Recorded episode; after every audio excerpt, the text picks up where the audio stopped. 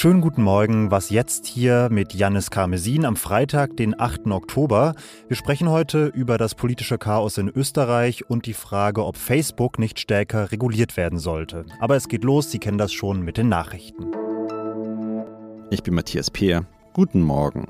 Die personelle Neuaufstellung der CDU vom Vorsitzenden über das Präsidium bis hinein in den Bundesvorstand werden wir ebenfalls zügig anpacken. Mit diesen Worten hat CDU-Chef Armin Laschet gestern Abend Konsequenzen aus der Niederlage bei der Bundestagswahl angekündigt. Er werde einen Parteitag einberufen und hoffe auf eine einvernehmliche Lösung über die neue Führung, sagte Laschet. Der Hamburger CDU-Chef Christoph Ploss forderte die Einbeziehung der 400.000 CDU-Mitglieder. Ähnlich äußerte sich der frühere Unionsfraktionschef Friedrich Merz, der sich zuletzt ja zweimal erfolglos um den Parteivorsitz beworben hatte. Eine erneute Kandidatur schließt er nicht aus, einer Kampfabstimmung will er sich aber nach eigenen Worten nicht noch einmal stellen. Unterdessen kommen die Verhandlungen über eine Ampelkoalition voran. Knapp sieben Stunden lang hat die erste Dreier-Sondierung gedauert. Das Gespräch habe Mut gemacht, hieß es von der FDP. Auch Grüne und SPD zeigten sich zufrieden. Am Montag wollen die Parteien die Verhandlungen fortsetzen. Redaktionsschluss für diesen Podcast ist 5 Uhr.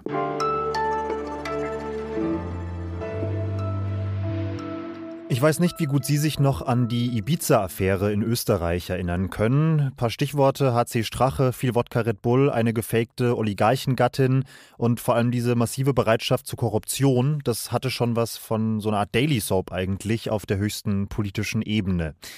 Der Bundeskanzler Sebastian Kurz hat die Affäre damals erstaunlich unbeschadet überlebt. Erstaunlich finde ich, weil ja auch gegen ihn wegen Falschaussage im zugehörigen Untersuchungsausschuss ermittelt wird und weil einer seiner Mitarbeiter Beweismaterial vernichtet haben soll.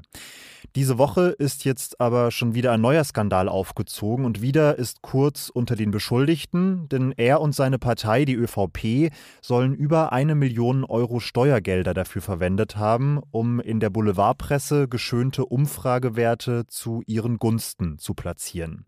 Ich habe da vorhin kurz am Telefon mit meinem Kollegen Florian Gasser in Wien darüber gesprochen und er war gar nicht so schockiert, wie ich gedacht hätte. Er meinte, das ist schon fast ein Teil der politischen DNA und war nicht so richtig überrascht. Da wollte ich dann nochmal nachhaken und deshalb frage ich dich jetzt, äh, wie meintest du das, Florian? Woher kommt da dieser Hang zur Intransparenz, zur Korrumpierbarkeit, zum Geschacher in der österreichischen Politik? Österreich ist klein. Jeder kennt jeden. Der politmediale Komplex spielt sich vor allem in einer Stadt ab. Und dazu kommt, dass diese enge Verbandelung zwischen Politik und Boulevardmedien eine lange Tradition hat. Also der Boulevard ist sehr mächtig, er treibt die Debatten an. Politikwissenschaftler sprechen von einer Boulevarddemokratie im Fall von Österreich. Und dass man sich eine genehme, also dass man eine genehme Berichterstattung mit Hilfe von Inseraten leichter bekommt, ist jetzt nicht wirklich ein gut gehütetes Geheimnis in Österreich. Ähm, zur Veranschaulichung, also 2020 hat die Regierung allein rund 33 Millionen Euro für Print- und Online-Inserate ausgegeben. Mehr als die Hälfte davon ist zu drei Boulevardmedien geflossen. Okay, und du sagst, das ist eben auch Teil des Systems Sebastian Kurz, ja? Diese Vermengung zwischen Boulevardmedien und Politik, ähm, das haben vor ihm auch schon sozialdemokratische Kanzler zum Beispiel gemacht. Aber er hat es auf die Spitze getrieben. Also er hat Stimmungen gezielt befeuert, medial immer weiter getrieben. Er hat das System so weit ausgereizt wie keiner vor ihm. Ähm, das wusste der Kreis um ihn übrigens auch. Denen war klar, wie weit sie hier gehen. Also es gibt diese Chatprotokolle, die stehen im Ermittlungsakt. Da schreibt einer an einen anderen, so weit wie wir bin ich echt noch nicht gegangen. Geniales Investment. Wer zahlt, schafft an. Ich liebe das.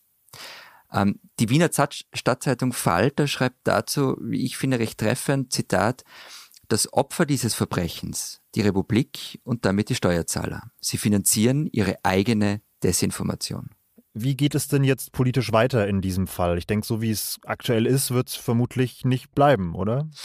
Am Dienstag ist Sondersitzung des Nationalrates. Ähm, die Opposition wird da einen Misstrauensantrag gegen Sebastian Kurz stellen. Ähm, die Grünen der Koalitionspartner sind schon auf Distanz gegangen. Kurz selbst hat wenige Minuten vor unserem Gespräch am Weg zum Bundespräsidenten gesagt, er wolle weiter Kanzler bleiben. Offenbar wird versucht, bis Dienstag zu retten, was zu retten ist.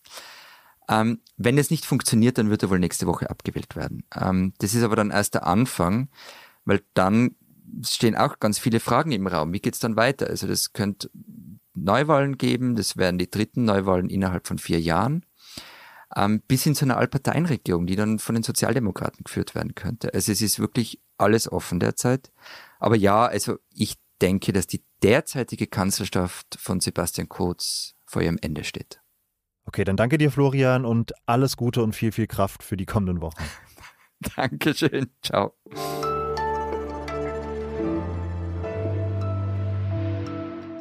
Und sonst so? Das hier sind die Glocken einer Kirche in einem französischen Städtchen namens Seyrat. Klingen wie Kirchenglocken halt klingen, aber sie sind in den letzten Wochen zu einem richtigen Aufregerthema in der Stadt geworden. Denn diese Glocken läuten bis zu Achtung, 564 Mal am Tag, davon 160 Mal in der Nacht. Das ist seit jeher so, hat mit einem sehr ausschweifenden Gebetsaufruf zu tun, der allein dreimal täglich ansteht. Und bislang haben die Leute in der Stadt das auch einfach so hingenommen. Jetzt ist aber eine neue Familie in den Stadtteil gezogen, in dem die Kirche steht, und denen geht das Gebimmel dermaßen auf die Nerven, dass sie eine Petition gestartet haben und fordern, dass die Glocke doch bitte wenigstens nachts stillstehen soll. Das wiederum hat jetzt einige der Alteingesessenen geärgert, für die diese Glocke halt einfach eine Tradition und der Teil ihrer Heimat ist. Und die haben jetzt wiederum eine Petition gegen die Petition gestartet. Und ich muss die ganze Zeit nur an den armen Glöckner denken, der bisher wahrscheinlich dann irgendwann sowieso wegautomatisiert wurde, unfassbare 560 Mal am Tag an diesem Seil ziehen musste.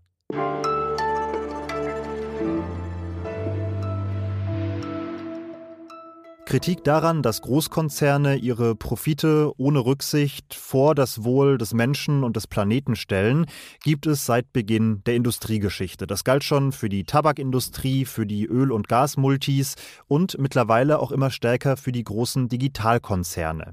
Diese Woche steht da besonders Facebook im Fokus und zwar wegen dieser Frau. The company's leadership knows how to make Facebook and Instagram safer but won't make the necessary changes because they have put their astronomical profits before people. Das ist Frances Horgan, eine ehemalige Mitarbeiterin von Facebook, und sie hat diese Woche vor dem US-Senat ausgesagt und da Facebook wirklich schwerwiegende Vorwürfe gemacht. Sie sagt, Facebook gehe es wirklich einzig und allein darum, die User um jeden Preis möglichst lange auf den Plattformen zu halten, viele Klicks zu generieren und dafür nehme Facebook auch in Kauf, dass Kinder und Frauen psychisch geschädigt werden, dass Wahlen manipuliert werden und dass Hetze verbreitet wird. Sie fordert deshalb politische Konsequenzen und genau das tut auch mein Kollege Heinrich Wefing aus dem Politikressort der Zeit. Hallo Heinrich. Hallo, grüß dich.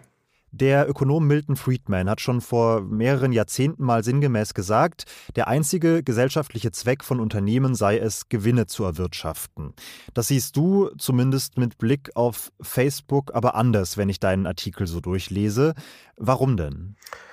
Ich bin ja nun kein Ökonom, deswegen will ich mich nicht zu Milton Friedman äußern. Ähm, aber auf jeden Fall würde ich sagen, wenn Unternehmen anfangen, äh, mit ihrem Gewinnstreben schädlich zu sein für die Gesellschaft, dann hat die Gesellschaft die Aufgabe ähm, und auch die Pflicht, da regulierend einzugreifen. Und in den Bereichen, die du genannt hast, Tabakindustrie, ähm, viele umweltverschmutzende Industrien, ist das ja auch immer geschehen. Wenn eine Fabrik äh, das Grundwasser verseucht, dann wird die Fabrik entweder geschlossen oder gezwungen, das nicht mehr zu tun. Und genau dasselbe gilt, glaube ich, für Facebook auch.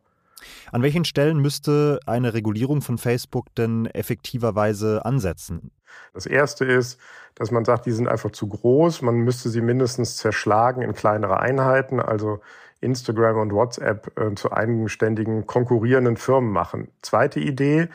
Im Moment ist es so, dass alle Plattformbetreiber massiv privilegiert werden, insofern als sie anders als andere Medienhäuser nicht für die Inhalte verantwortlich sind, die von ihren Nutzern gepostet werden.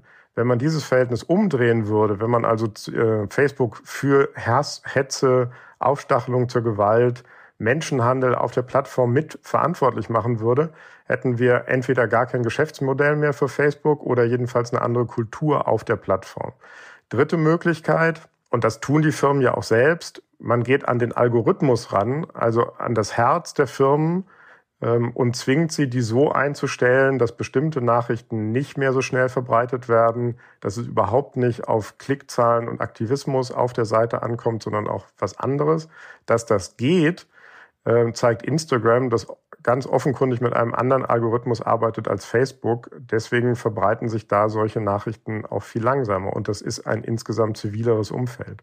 Ja, und Instagram gehört ja sogar zu Facebook. Das heißt, Facebook könnte jetzt nicht mal sagen, wir wissen halt nicht, wie es geht. So ist es, genau. Auf welcher Ebene müssten diese Regeln denn gesetzt werden, deiner Meinung nach? Facebook ist ja jetzt ein multinationaler Konzern im besten Sinne mit Sitz in den USA. Wenn Deutschland sich jetzt zum Beispiel entschließen würde, irgendwas an der Regulierung zu ändern, inwiefern hätte das überhaupt wirklich einen Einfluss auf Facebook? Naja, ideal wäre, wenn die amerikanische Regier Bundesregierung äh, das regeln würde, das Privileg äh, der Nichthaftung für die Äußerung von äh, Posts aber ja, ich glaube, auch die Bundesrepublik kann was tun. Deutsche Gesetze sind wichtig für ähm, die Rechtslage in Europa, ähm, sind häufig das Vorbild für Europa. Und die EU mit einem Markt von 500, 550 Millionen Nutzern, was die an Regeln setzt, äh, das beeindruckt Facebook durchaus und andere multinationale Konzerne auch. Das haben wir gesehen bei der Datenschutzgrundverordnung. Ähm, das deutsche Netzwerkdurchsetzungsgesetz ist international kopiert worden. Also ähm, es gibt schon eine ganze, möglich eine ganze Reihe von Möglichkeiten, was Deutschland auch tun kann. Alles klar, ich danke dir, Heinrich. Danke dir, Janis. So, und dann bleibt in dieser Woche auch wirklich nur noch eine Folge von Was jetzt, nämlich das Update heute Nachmittag. Schreiben Sie uns an wasjetzt.zeit.de. Ich bin Janis Karmesin und sag bis bald.